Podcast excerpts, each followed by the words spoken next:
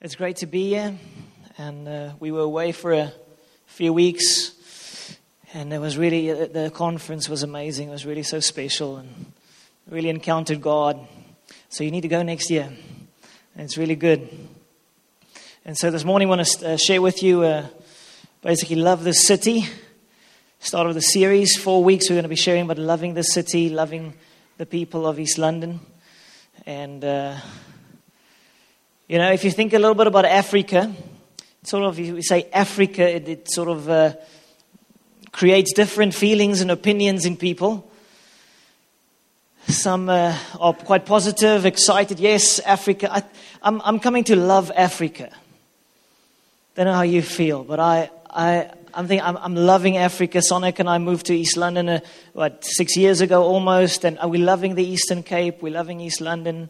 It's really been so special, just loving the people. And, uh, you know, so Africa, you know, with all the complexity, with all the diversity, and also with a bit of danger. Like uh, armed rom- robbery at Vincent Park recently. You know, it's exciting. You know, it's. It just sort of. You know, like some people say, you know, some people get really negative about it. They start complaining and say, we want to go to Australia. I think, for what? So you can die of boredom in Australia. You know, South Africa is exciting with all the challenges. You know, you need, you need to have a sense of humor if you want to enjoy this country and uh, with, with all the diversity and everything. And. Uh, you know, and, so, and, even with our president, guys like Julius Malema, you know, there's so much you can say about these guys, you know, and so many of us can get negative about it, but I'm saying, yo, Julius, you're definitely spicing things up.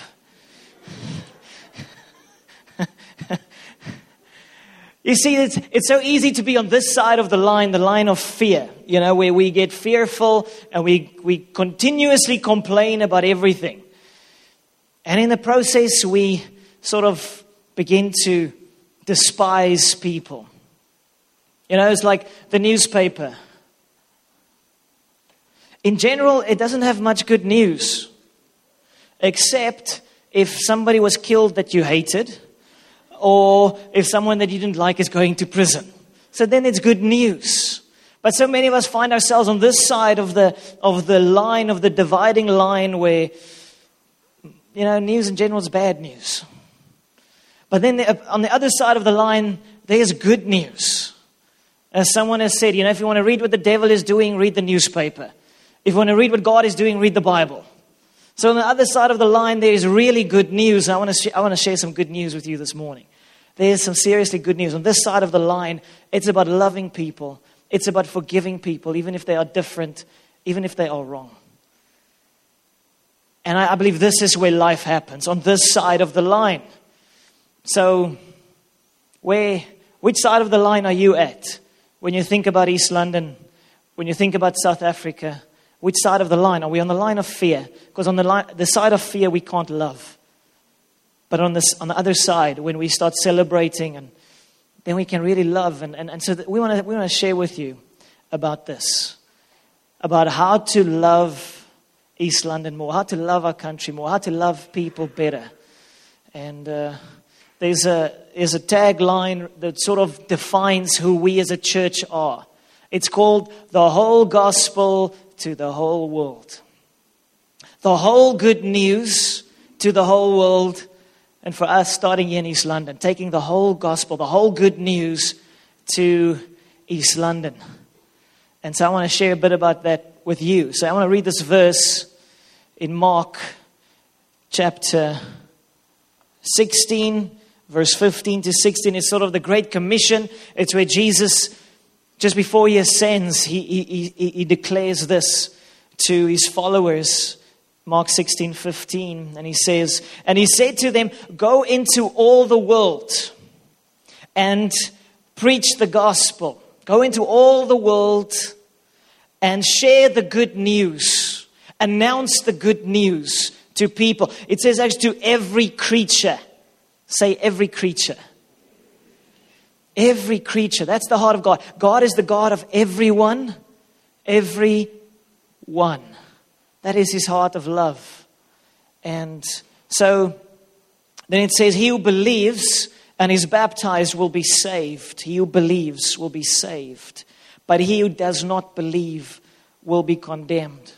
But the good news is those who believe can be saved.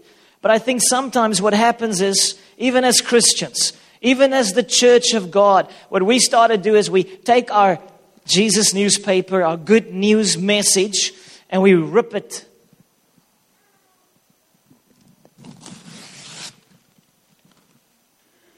And we go around saying, I have good news for you.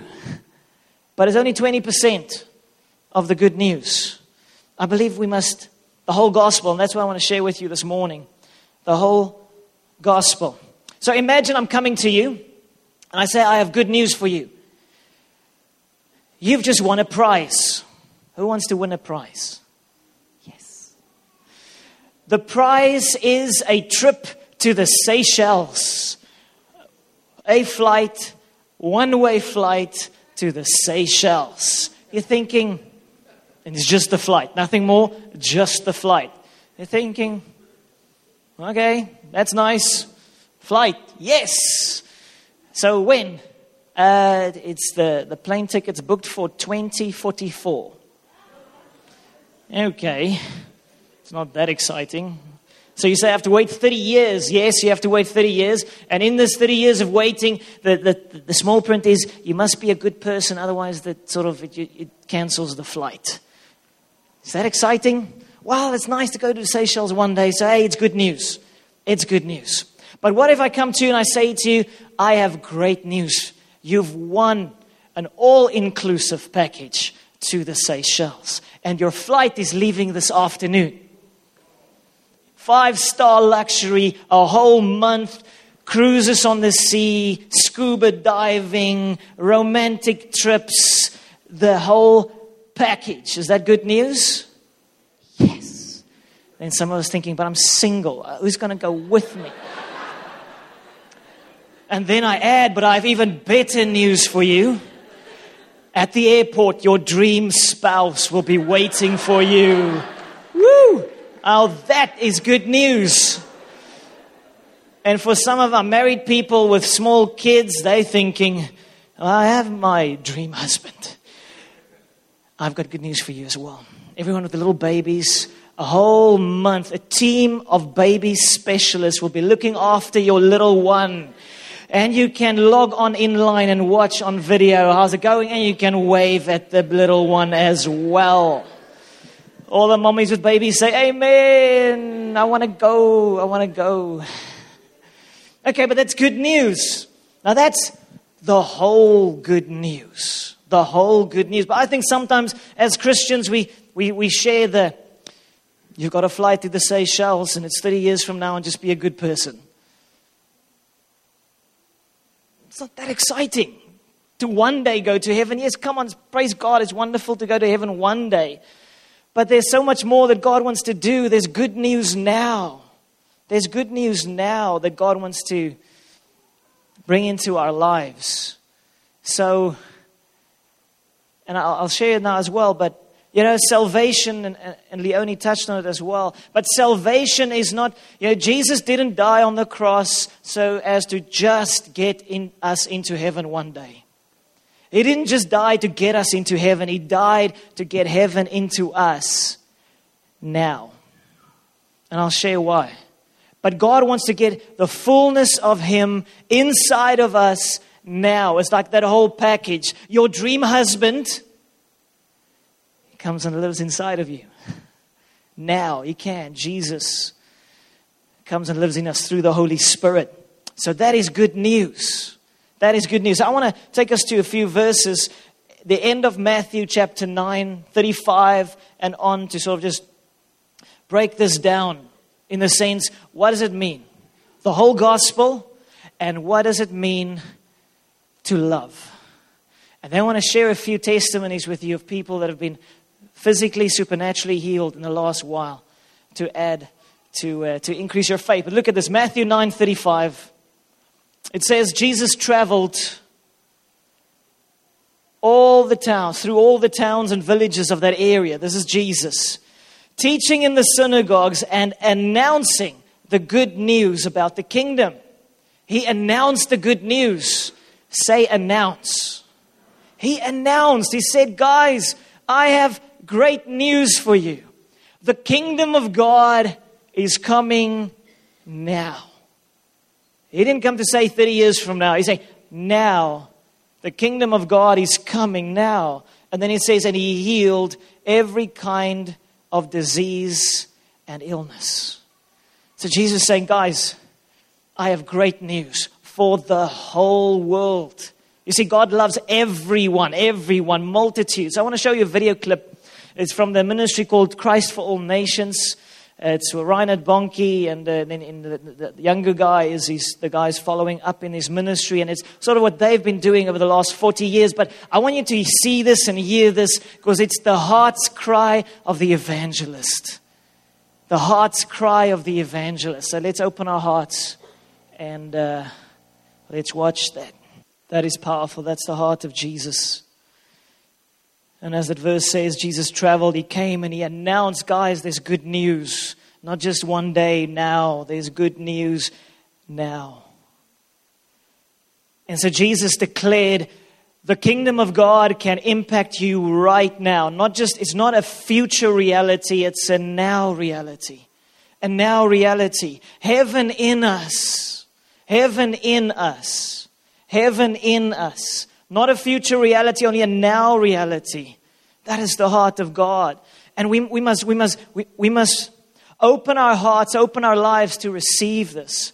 A now reality where God comes and He lives in us. Heaven comes and lives in us. Look at this verse, John chapter 14, 23. Jesus answered and said to him, If anyone loves me, he will keep my word, and my Father will love him, and we will come to him and make our home with him.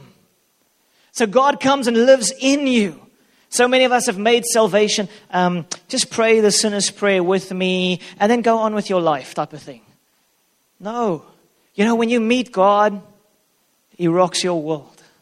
It's like you, you can say, I remember as a, as a 19 year old young man, I, I went home. I was studying in Stellenbosch, went home to Paarl. I met some of my old friends, and they asked me, you, are different.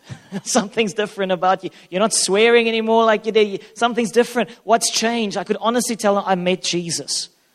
And the impact of meeting Jesus is that things change on the inside. God came to live on the inside of me. Heaven invading heart. Has heaven invaded your heart? Or is it a, a, theological concept for you? Well, I believe, sort of at a distance. But then it goes beyond that. Why does God want heaven to live in us? He wants heaven to live in us so that heaven can overflow us to those around us. God wants to put heaven inside of us so that when we touch the lives around us, they can receive heaven as well. Look at this verse speaks about prosperity. No controversial topic.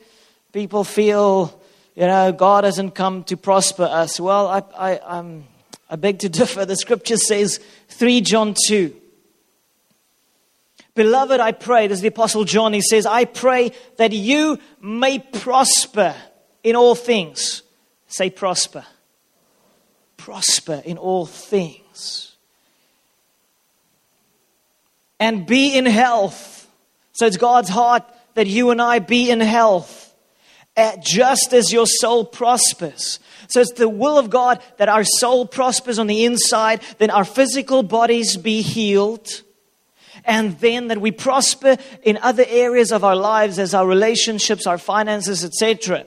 Why? Because you must have something to give to others. What is the point of your body so riddled with disease that you can't even think straight? I'm going to tell you a few stories in a moment of people like that. You can't make an impact on people. So, the heart of the Father is I want to bless you.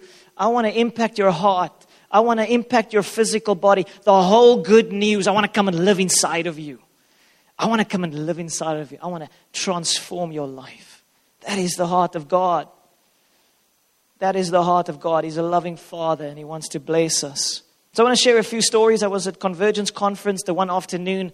I was off duty. So I was in my slops and my cas- casuals. I was just walking through. I was late for the meeting. I really felt God saying, Go to the meeting, go to the meeting, go to the meeting.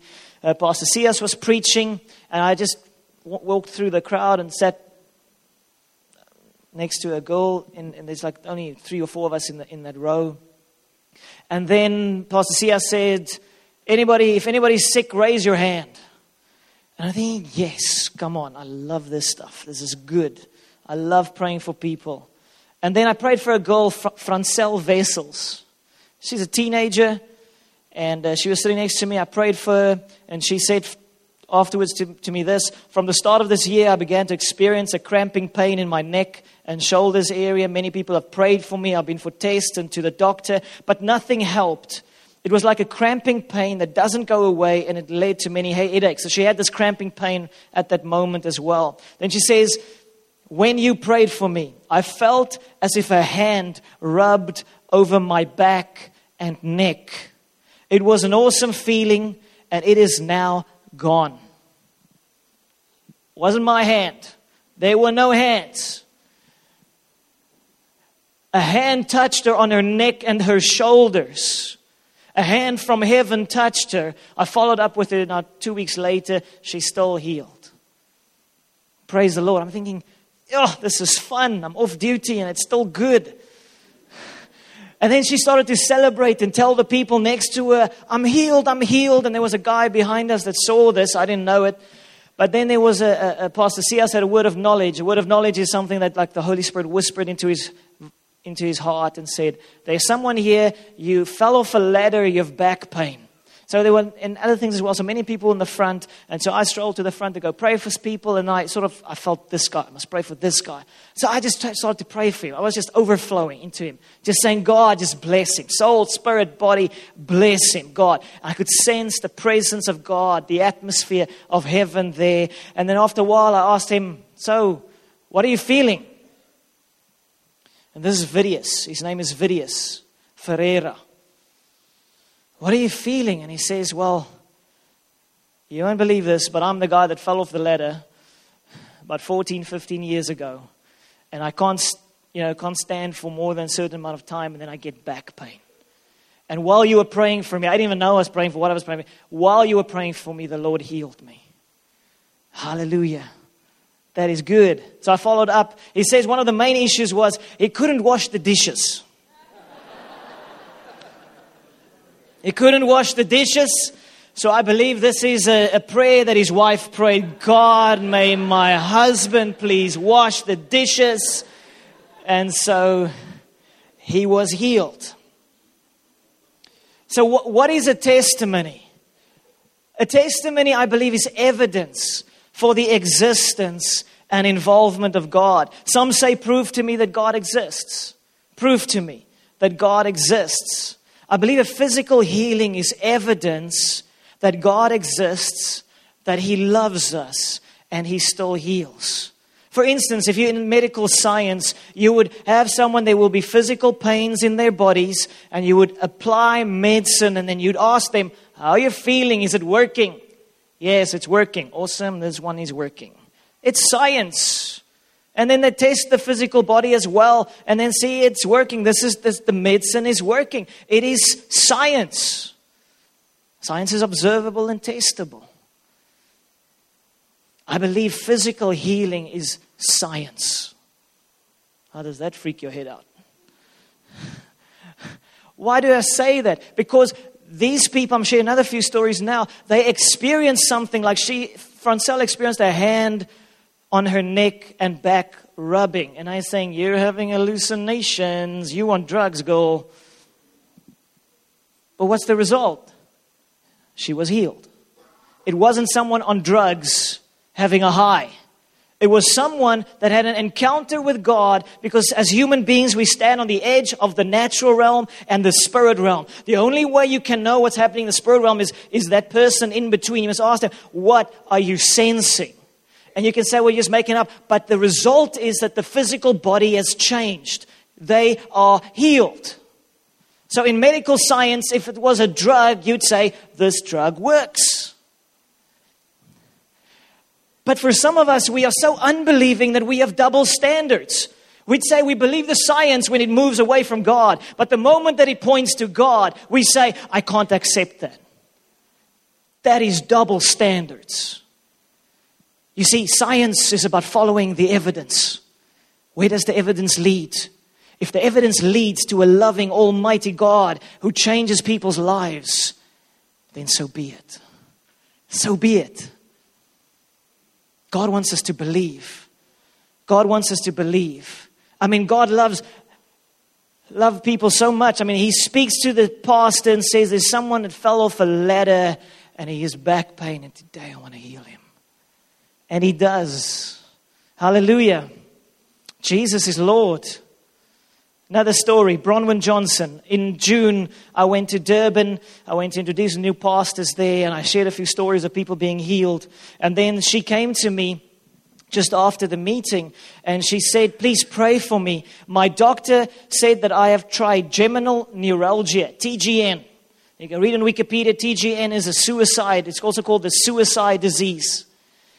It is one of the most painful diseases known to mankind. She says the pain got worse and worse. It was a dull pain constantly. And then sometimes I would have a 15 to 30 minute episode of shocking, paralyzing pain. These episodes increased in frequency when eventually I was having about four a day. These, during these times, I would lie on my bed, curled up in a ball, and wait for the pain to pass. It was too painful for me to cry. It felt as if someone was electrocuting my face or hitting me with a brick like being electrocuted four times a day or someone taking a brick and hitting it into your face. And so she was desperate. Then she says, Then you prayed for me. Initially, I felt the inflammation set in, but then you continued and it left. I was healed. The day after you prayed for me, I took my last set of meds and I took them with victory. So it's been more than four months now, and I've been pain free and medication free. Hallelujah. Let's give the Lord a hand. Jesus heals. Jesus heals. Then Annelies Jansen van, van Rensburg, in July we were in George and we had a weekend of, of ministry on the supernatural and she shares that she had neck spasm attacks for the past 10 years. She was diagnosed with fibromyalgia and a few other things. Nothing worked, different treatments, antidepressants, loads of things, trying Many things didn't work. She was desperate. She was crying out to God often. She tried all sorts of treatments, saw many different specialists. She lists all the specialists that she saw, but nothing worked. Then she says, On that morning we prayed for, I had pain that morning when they prayed. The left side of my body, face, head, shoulders, and neck became fiery hot as if someone took a warm blanket and placed it over me, and I experienced the Holy Spirit. After that, the pain was less, and by the next day, the pain was completely gone. And it's now more than 14 weeks later, and she's healed. Hallelujah. God is good. God is at work. You see, it's the whole gospel, it's the whole good news. The whole good news. And then some people say, this often happens when you start sharing these stories, they say, Yo, you have a special power. I'm thinking, You're offending me. I don't have special power. The last time I checked, my wife can concur, human. Very human. Normal. Average. And so the rest of us. It's another point where someone said, I want to accept this argument. You have special power. I don't have special power. Jesus heals. It is evidence that there is a, a God who loves people. And then heaven comes and lives on the inside of us, and then heaven overflows into other people's lives. It's amazing to see Jesus heals through anyone when we call upon his name. Our God is glorious. Now, look at this. I want to share with you the, the, the next verse in Matthew 9 is verse 36. Now we get to, to, to Jesus' heart and I believe the key to see the kingdom of God come, to see this overflow of heaven that's found in this verse. It says, when he saw the crowds, when he saw the crowds, he had compassion on them because they were confused and helpless, like sheep without a shepherd. So Jesus standing, he sees the crowd and he discerns. Like God, the Holy Spirit, reveals to him, and he, he can see they're confused, they're helpless. Another translation says that he was moved by compassion moved by compassion. You see, Jesus came to reveal the heart of the Father. He came to show us what God looks like. You see, when God looks at us, He has compassion for us. He looks at us and He sees that we are helpless. We cannot help ourselves out of our messes. And often we're confused. We don't know which way is up or down. And then it says there as well, and like sheep without a shepherd. Now, what did Jesus see? Jesus saw, Jesus looked at people and he saw. And it, what he saw moved him with compassion. Jesus looked at people and he saw their pain, he saw their sickness, and it moved him. He saw the poor of the world, he saw the poor amongst them, and he was moved. He looked at the so called rich, the rich, and, and he realized that they are actually wretchedly poor because they don't know him. Jesus was moved. What, what caused him to go to the cross? He saw, he was moved by compassion. You see, if you, if you are moved by compassion, you're going to do something. If you are indifferent, you're not going to act. But if you're moved, Jesus was moved by compassion, and so he said, I'm to I'm to do something. I'm to do something. So, where are we at? Do we have compassion? Are we afraid to look I remember, like in this in this last two weeks, um, the one evening, Vian, our boy, he was in bed, and I was just standing over his bed and I'm looking at him, and I'm, something just hit my heart, and I just realized if anything should happen to my son, there's no price high enough that I wouldn't be willing to pay. I would sell everything I have. If my son would be in a car accident, it would be in hospital, and we, I would, I would, I would do anything for my boy. You see, but that reveals the heart of the Father. God the Father was looking at mankind, He was looking at our state, seeing that we are helpless and confused. Sheep without a shepherd. And He said, I'm willing to pay any price for them. I'm even willing to give my own son to die on a cross so that I can win them back. That's the heart of God. That's the compassion of Jesus compassion. And that verse goes on and speaks about the helpless, speaks about the confused. Jesus wants to multiply himself through you and me. Can we stand around and, and, and, and see people's plight and do nothing? No, we can't. We must respond. We're going to show you another video clip in a moment of a, of another healing that took place, but the whole thing about helpless. Helpless. Jesus did for people what they couldn't do for themselves. And Jesus calls you and me to do for people what they can't do for themselves. Jesus did for people what they couldn't do for themselves, and now He calls you and me to do for others what they cannot do for themselves. Whatever it might be something physical, something spiritual, whatever it might be, God wants us to make that difference. You see, there's a bottle of water here. Jesus, if we if we are the bottle of water, Jesus didn't come to condescend in a, in a negative. He didn't come and speak condescendingly to us, mankind. He came to the prostitute. He came to the adulterer. He came to the thieving businessman, the whosoever, the, the tax collector, and he came to lift us up to where he is at. That's where we are, down there. Jesus came down. He came to lift us up. He spoke, Jesus spoke with the utmost of dignity. He gave dignity to people. He loved people, even if they didn't agree. And I believe that's what God is calling us to to love people in a way that is undeniable to them that there is a God of love. There is a God of love. So I want to show you this video. It's sort of, I do the introduction on the video, and it's uh, Abraham and Ilana's story, and there's a powerful truth in it as well. Let's play. On 20th of August 2014, a special miracle occurred.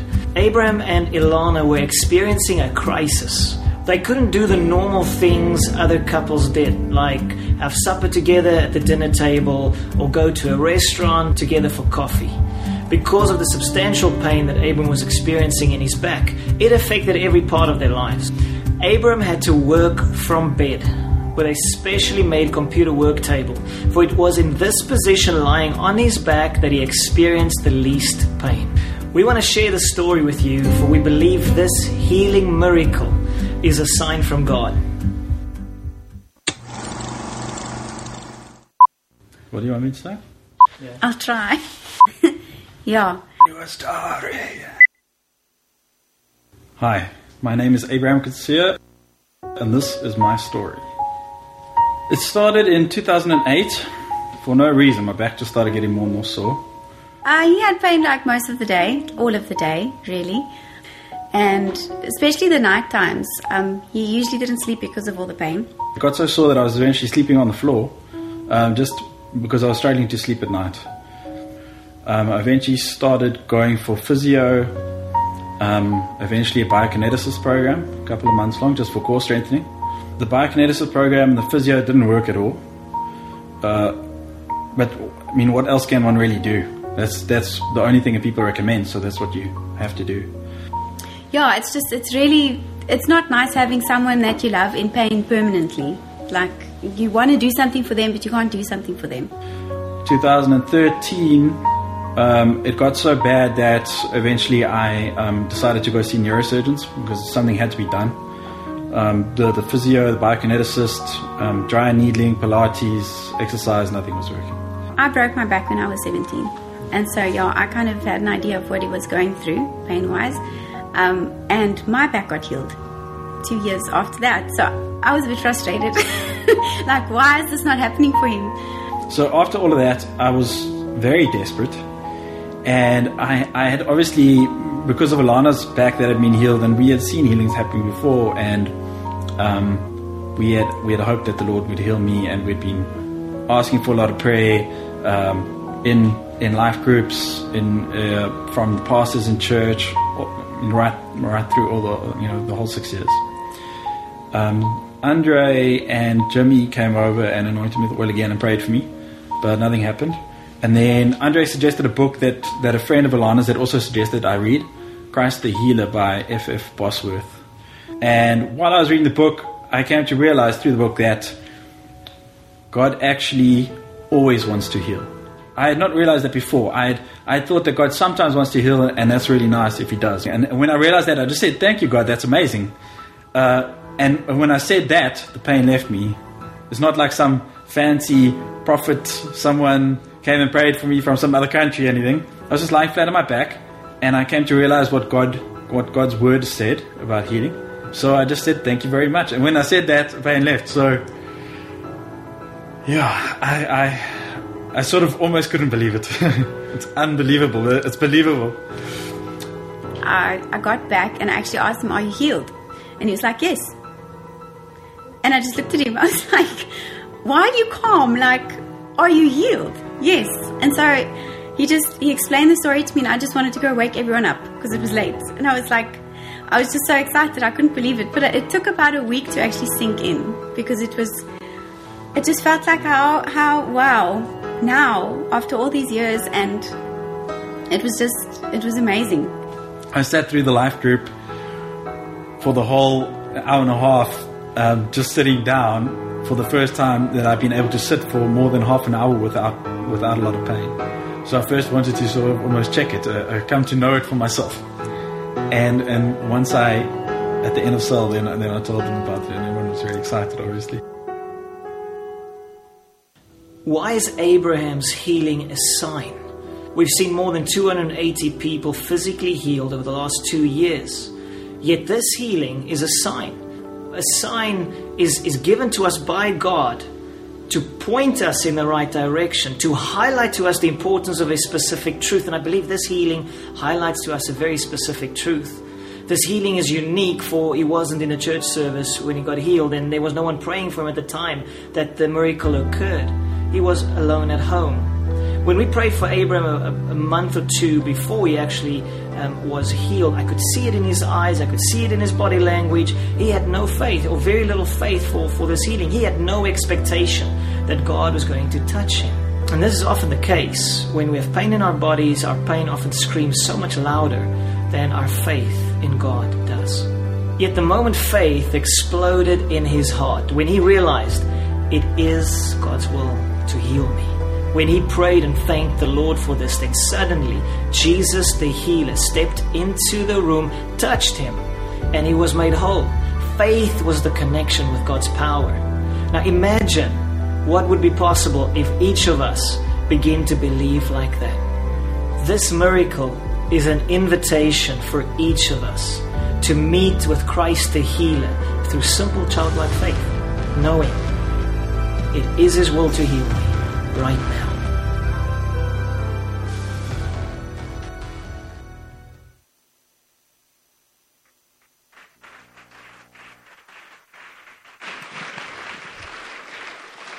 That is good.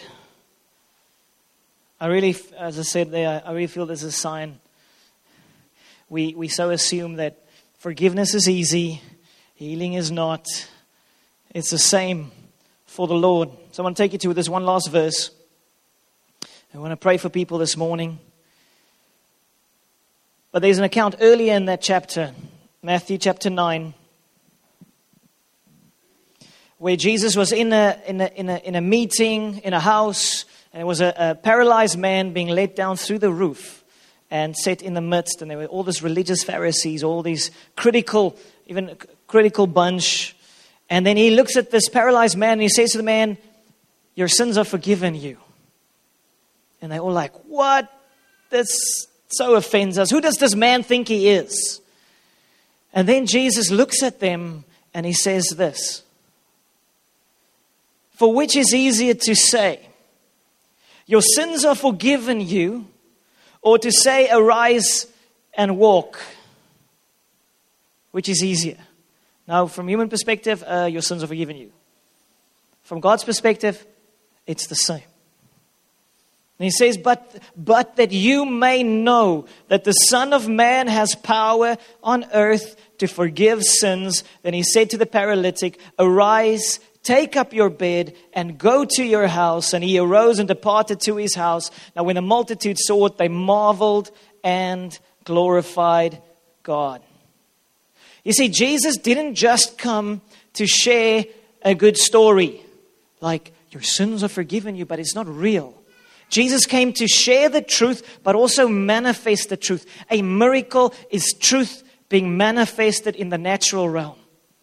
As with Abraham's healing, he received a truth that it's always the will of God to heal, and it manifested in his back.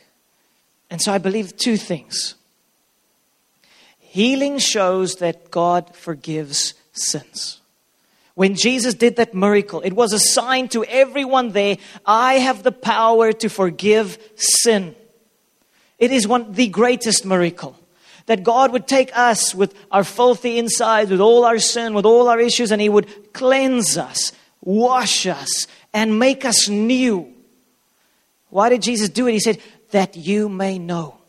Let's say that, that you may know.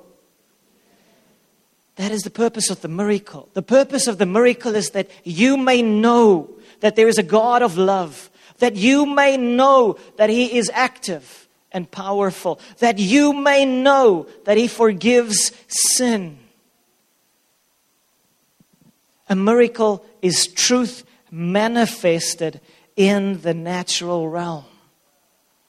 And I believe God this morning wants to touch many of us, wherever we might be at. You know, Jesus wants us to be able, every believer in this house, He wants us to be able to say to East London, East London, we love you so much. People of East London, we love you so much that we're going to live in a way that is evidence to you that our God lives. That is evidence to you that, that our God is love. That is evidence to you that He's powerful and mighty. What if we start living like that? We start loving our spouses in a way that brings glory to God, or loving our children, or we start living with integrity in business that is evidence to people this guy is different.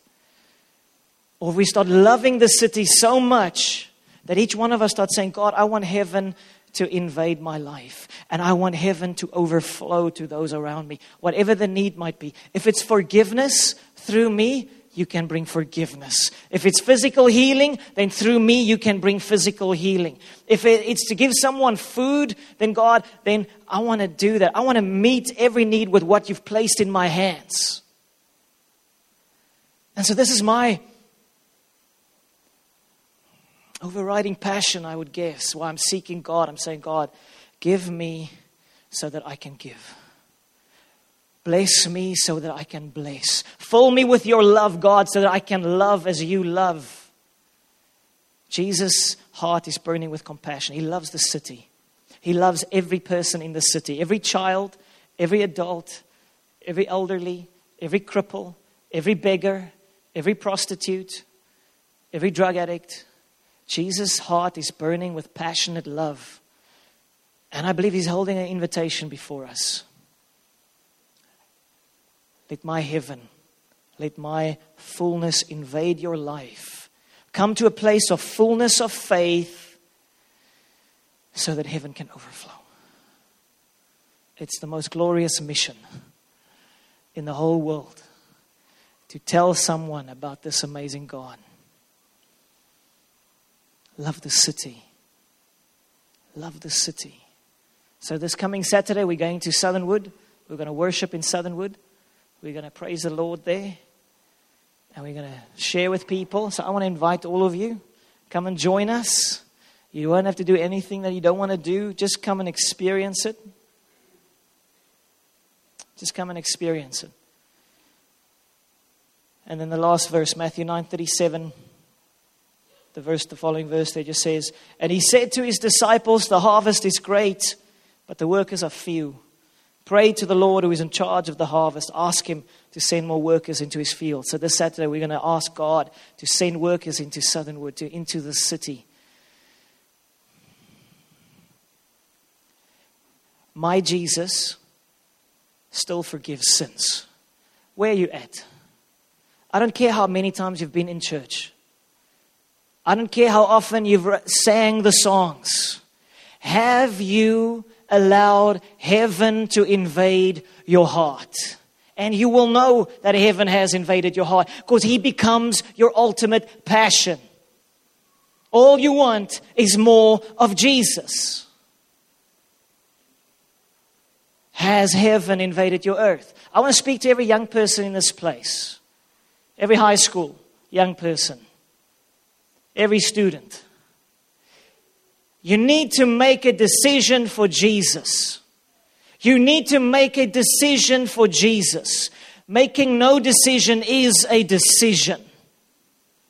Making no decision is a decision.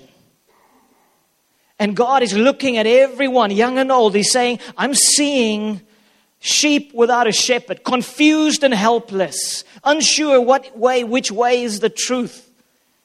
I believe this morning I have given you verifiable evidence that our God of love is real. And He heals people. And if He heals people, He forgives people. And He makes us new. So, this is my challenge to each and every one of us. Have you made a decision for Jesus Christ? Have you said, God, I believe, but more than just believe, I choose now to follow you with all of my heart? And then the next group of us, You have made the decision. You're following Jesus, but you haven't received His fullness on the inside of you. Heaven has not invaded your heart, and so you have so little to give to other people. That I want to challenge you to start praying a prayer God, possess me. Possess me with your heart, with your compassion, with your amazing goodness. Consume me, God, that my every word, my every prayer, my every action would begin to bring glory to your name. Jesus loves the city. Jesus loves everyone. And he's saying the harvest is ready, the multitude's ready. If someone would just go, I believe that's us, that's you and me. Over the next few weeks, we're going to break this down further. Let, please stand with me. So we want to pray for the sick this morning. Our God is glorious. Our God is glorious. He is the King of the universe, and He is waiting for us to bow our knees before Him and to say, God, I give honor to you today. If I've given you evidence this morning, what more must I do? What more must I do to give you evidence for the existence of God and the amazing love of God? Five people physically healed, 280 over the last year and a half, almost two years. He loves you. He loves you. He loves you. He loves you. He loves you. He loves you. He loves you. And he says, Come and follow me. I am the king of the universe. I am creator God of everything. Come and follow me. Because there are people helpless, confused, desperate for you to bring heaven to them, for you to introduce Christ to them.